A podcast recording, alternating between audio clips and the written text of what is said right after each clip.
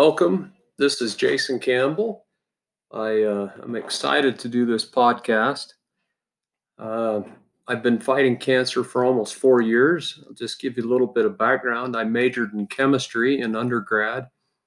I actually applied to dental school and got in early. That's a thing that can happen if you get a high enough score on the entrance exam. And I still had two chemistry classes yet left analytical chemistry and p chemistry and they weren't they were taught back to back so that would have been a year that i would have to wait. So i chose to go to dental school early without my undergrad. So my wife and i like to joke that she's got an undergrad and i don't. I did get my doctorate of dental surgery degree from west virginia university. And uh, let me just tell you how i was diagnosed. So i practiced dentistry for almost 15 years. Pretty healthy guy. Um, played college football. And uh, stayed in relatively good shape. I was actually having pain in my neck for several months, and I thought it was from being a dentist, just having pain in the back of my neck. And, and at the time, I was 44 years old, and uh, cancer never even crossed my mind. Um, I thought I had neck problems, neck issues, went to the chiropractor, those kinds of things.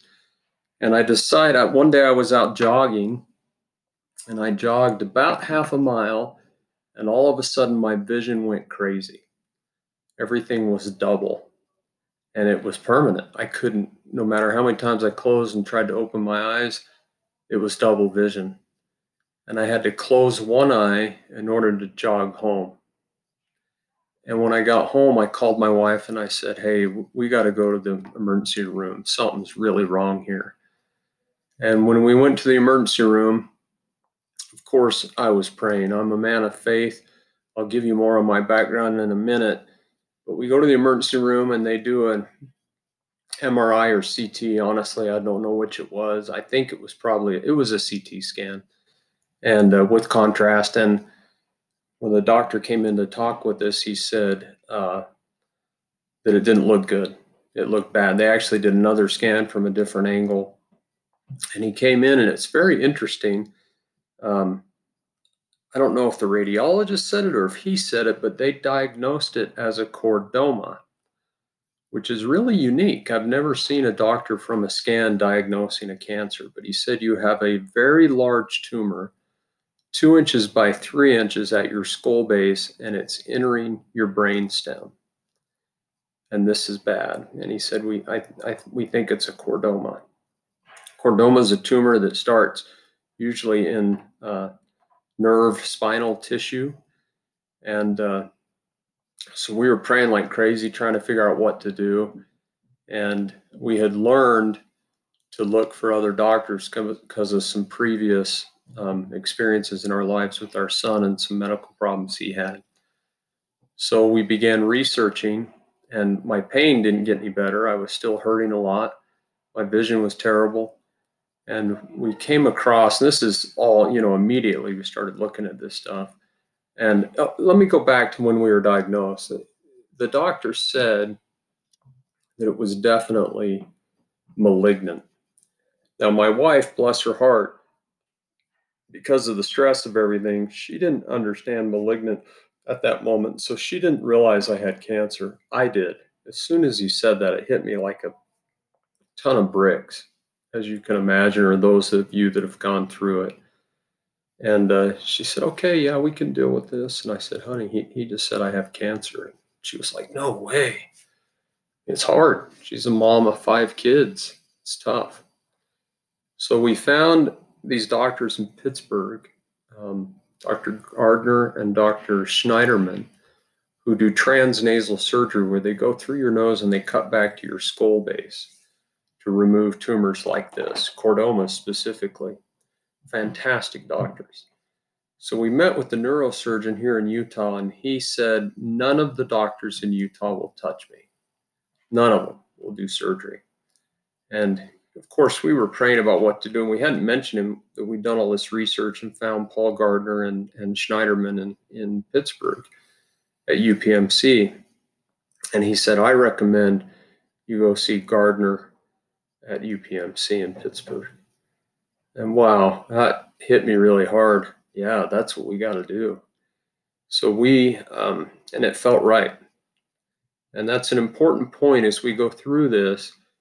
It's very important when you're battling cancer that you you research, you pray, and then you listen to what God says to you. And if it feels right, then that's what you need to do. And it definitely felt right. It felt peaceful. So my wife miraculously was able to get me to Pittsburgh. And I'll continue with that story in just a minute. Um, just a little history about myself. I grew up in Utah. I'm a member of the Church of Jesus Christ of Latter day Saints. In fact, my parents, their wedding ceremony was officiated by the prophet or the president of the church at the time, Spencer W. Kimball. I'll give you more insight on that in a later episode. And I was raised uh, with with the Bible and with good Christian teachings. It always hurts me when uh, some other religions or other pastors and preachers claim that we're not Christians or that we believe in a different Jesus. Well, if you believe in the King James Version of the Bible that Jesus Christ was born in Bethlehem to a Virgin Mother Mary, that he had a miraculous birth, that at age 12 he went to the temple and taught the rabbis there, that he later was baptized by his second cousin John, and that he when he was baptized, God the Father spoke from heaven and said, This is my beloved Son, in whom I am well pleased. And the Spirit descended in the form of a dove. You have all three members of the Godhead right there. And John witnessed that, that Jesus went on to perform many miracles. He healed the sick, caused the lame to walk, the blind to see, and he even raised people from the dead. He had power over the elements. He stopped, calmed the seas. He walked on the water, and ultimately, He gave His life for us. He paid the price for our sins. He suffered in the Garden of Gethsemane. He suffered on the cross. He died for us. They couldn't take His life. He could have called down legions of angels and destroyed all of those hurting Him. But instead, He gave His life for us because He knew it was necessary. Believe that on the third day He was resurrected and that He was seen by many, that he had his disciples there, and that he ascended to heaven and asked us to share the good word with the world. So that's the Jesus I believe in. I believe in his power and his grace. And it hurts me when others say that I'm not a Christian without knowing my beliefs. But I was raised that way from a young child. My, I remember as a little boy reading Bible stories with my mom.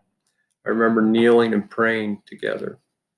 We also have another book called the Book of Mormon, and I'll get into that in more detail if you'd like later, and you can email me or respond and ask questions, and I'll be glad to do that. Um, at uh, as I went to, and the Book of Mormon is another testament of Jesus Christ, by the way. It's a wonderful book, and I invite you to read it and study it for yourself to find out. But my faith in Christ, as you can see, helped me as I began this horrible battle against cancer.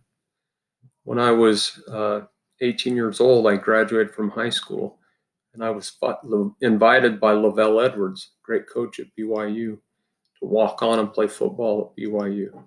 And I did. I made the team and eventually I lettered and played in every game in a season. Had a wonderful experience. I think that hard work uh, that it took to take a guy with with nominal talent be able to play on a football field in college with those great athletes um, taught me how to persevere. I later served a mission. At 19, I left. Um, my girlfriend encouraged me to go, and she wrote me every week and supported me. She later became my wife. And for two years, we wrote letters back and forth. I was called or assigned to Argentina. You don't get a pick where you go. I went to Cordoba, Argentina. I learned Spanish and I was gone for two years. And it was an amazing experience to not only serve people and help people in a country as poor and destitute as that was, but to also share the good news of Jesus Christ with people who really needed it, and to see the light of the gospel come in their eyes and hope and faith. It was an incredible experience. I love those good people. It was hard and it taught me perseverance. And I think that helped prepare me for the battle against cancer also. I learned to turn to the Lord and rely on the Lord, just like it says in Proverbs 3 5. Trust in the Lord with all thine heart, and lean not unto thine own understanding. In all thy ways acknowledge him, and he will direct thy paths. And that's what happened in our cancer fight. He did, in fact, direct our paths, and he did guide us, and he continues to direct our paths and guide us. I got treatment this last Monday when I'm recording this. This is Friday. And by the way, this is the first time I've ever done something like this. So after we got back from meeting with the doctor in Utah, the neurosurgeon, we prayed and we confirmed that going uh, back east was the right thing to do, fly to Pittsburgh. Now, let me explain that process a little bit. So, we were gathering research as much as we could about different options, different doctors, getting opinions from competent medical professionals. As you'll understand in this podcast, I'm, I'm a big advocate of healthy living, alternative treatments, and other things. But I'm also a big believer in modern medicine. I think the advances that are made can be a real blessing to us. But we have to find the right doctors and the right treatments. And so we decided seeing Gardner and Snyderman in Pittsburgh was the right thing to do. Now, at this point, I'm so sick that I'm throwing up. I've got major pain. My eyes are messed up. It's not looking good. And we met with a couple um, leaders from our church. You would call them pastors at another church. And got their opinion. One was uh, a former doctor, retired doctor, and he um, gave us great advice. I was worried about our insurance. My insurance only covers procedures in Utah. It doesn't cover procedures anywhere else in the country. And we just really felt it was the right thing to do. And he said, yes, go. And um, I think it's important to go through this process. Sometimes we think we can just kneel down and pray and God will say, go do that. But we don't realize that God wants us to work and to learn for ourselves and rely on Him for guidance. But we need to use our own intellect and our own brain to make decisions. They're so important. So we did. We researched and we found what we thought was the right decision to make. And then we went to the Lord, and the prayer is different. Prayer now was Heavenly Father, we trust in Thee, we love Thee we have researched and we have talked to competent medical doctors, and we think and feel that the right thing to do is to go to Pittsburgh. And together, my wife and I, holding hands, said this prayer. And then we said, Is this the right thing to, to do? And we waited and we focused on our feelings. And you know what we felt? We felt peace Jesus is the Prince of Peace. If you feel peace, if you feel joy, if you feel light, that's from God. And we knew it was the right thing to do, despite the obstacles. Here I am, sick as a dog. How am I going to get to Pittsburgh? How are we going to get my insurance to pay for this? I need this surgery. I don't even know these doctors. How do we even get it scheduled? All of that was hitting us, right? But we felt peace that meant God authorized or encouraged us to do this, and He would be with us. He would knock down those barriers. He would help us accomplish what we needed to accomplish. We had His stamp of approval. Now, if we had felt bad, if we had felt darkness, if we had felt sick, if we'd felt unsettled, that's a totally different thing. That's not from God. That's saying, no, this isn't the right decision. Sometimes we feel nothing and we're confused and we need more information. We need to research more. But we definitely felt peace. So off we went. We go to Pittsburgh and we arrive, I believe it was on a Friday, and I'm sorry, this is um, hard for me to remember all these details. It's hard to recount because it's painful, but also because it's foggy. But my wife got me on a plane. We flew there. And I remember I was sick on that plane. We barely made it. And we called and we had gotten an appointment with Dr. Gardner, but it wasn't till the next Monday. So this is Friday, I believe. And um, he mentioned if you get worse, if you get sicker, just come to the ER and we'll admit you. That was a huge blessing in disguise because we immediately went to the ER. I was sick and I was deteriorating quick.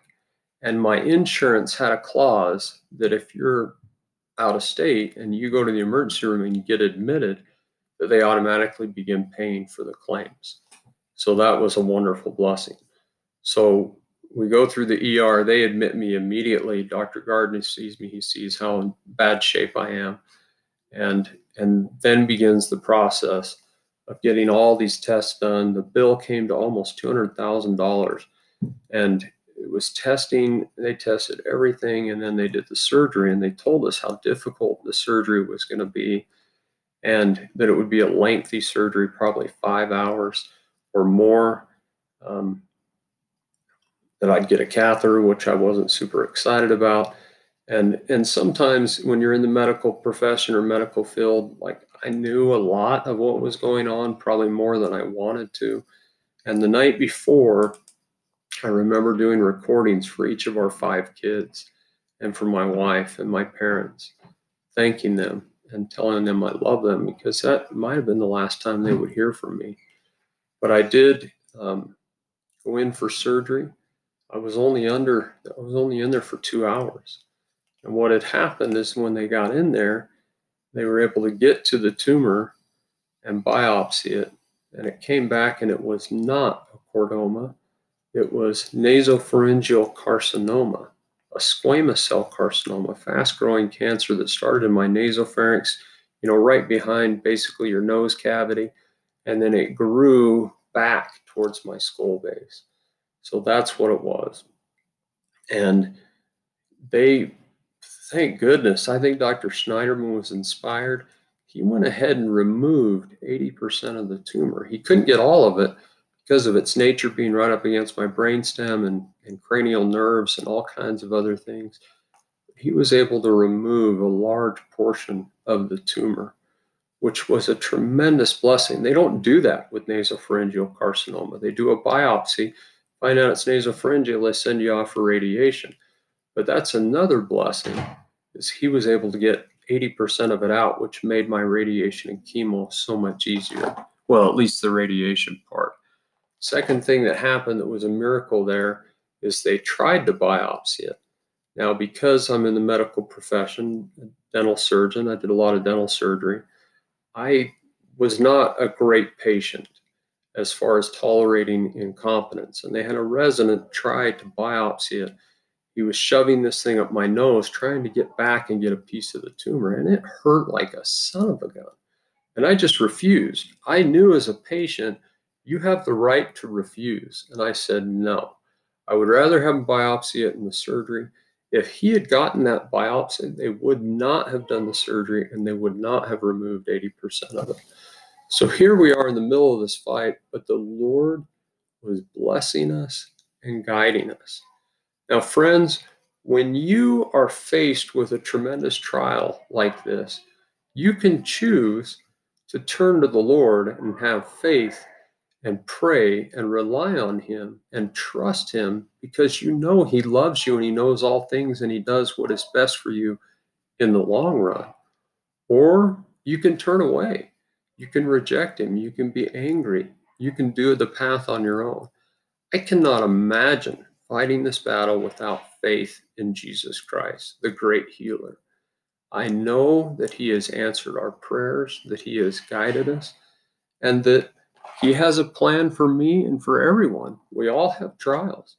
We all have things to, go, to do and to go through in this life. It gives us experience and prepares us for the next life, for heaven. And I am so grateful for this opportunity to share my story with you and things that we've done. I know it can be overwhelming. I know what it's like. I hope that my message of hope can help you. One of my great doctors, I just loved when we met with him the first time. He was so hopeful. Several other doctors had told me how bad my diagnosis was and how bad things were going to be. Remember, I'm still battling this, and this has been almost four years since I was diagnosed. But he was so hopeful. And I think that's the attitude we need to have. There is hope, there is healing, and the Lord will help us through this. And I hope you'll be able to listen to my future podcast. By the way, if this becomes popular, if you would please like this or follow this, or I don't know how you do it, but whatever it does to generate income, we're going to donate that to cancer patients. All right, take care and remember, rely on the Lord, and I will talk to you at the next podcast.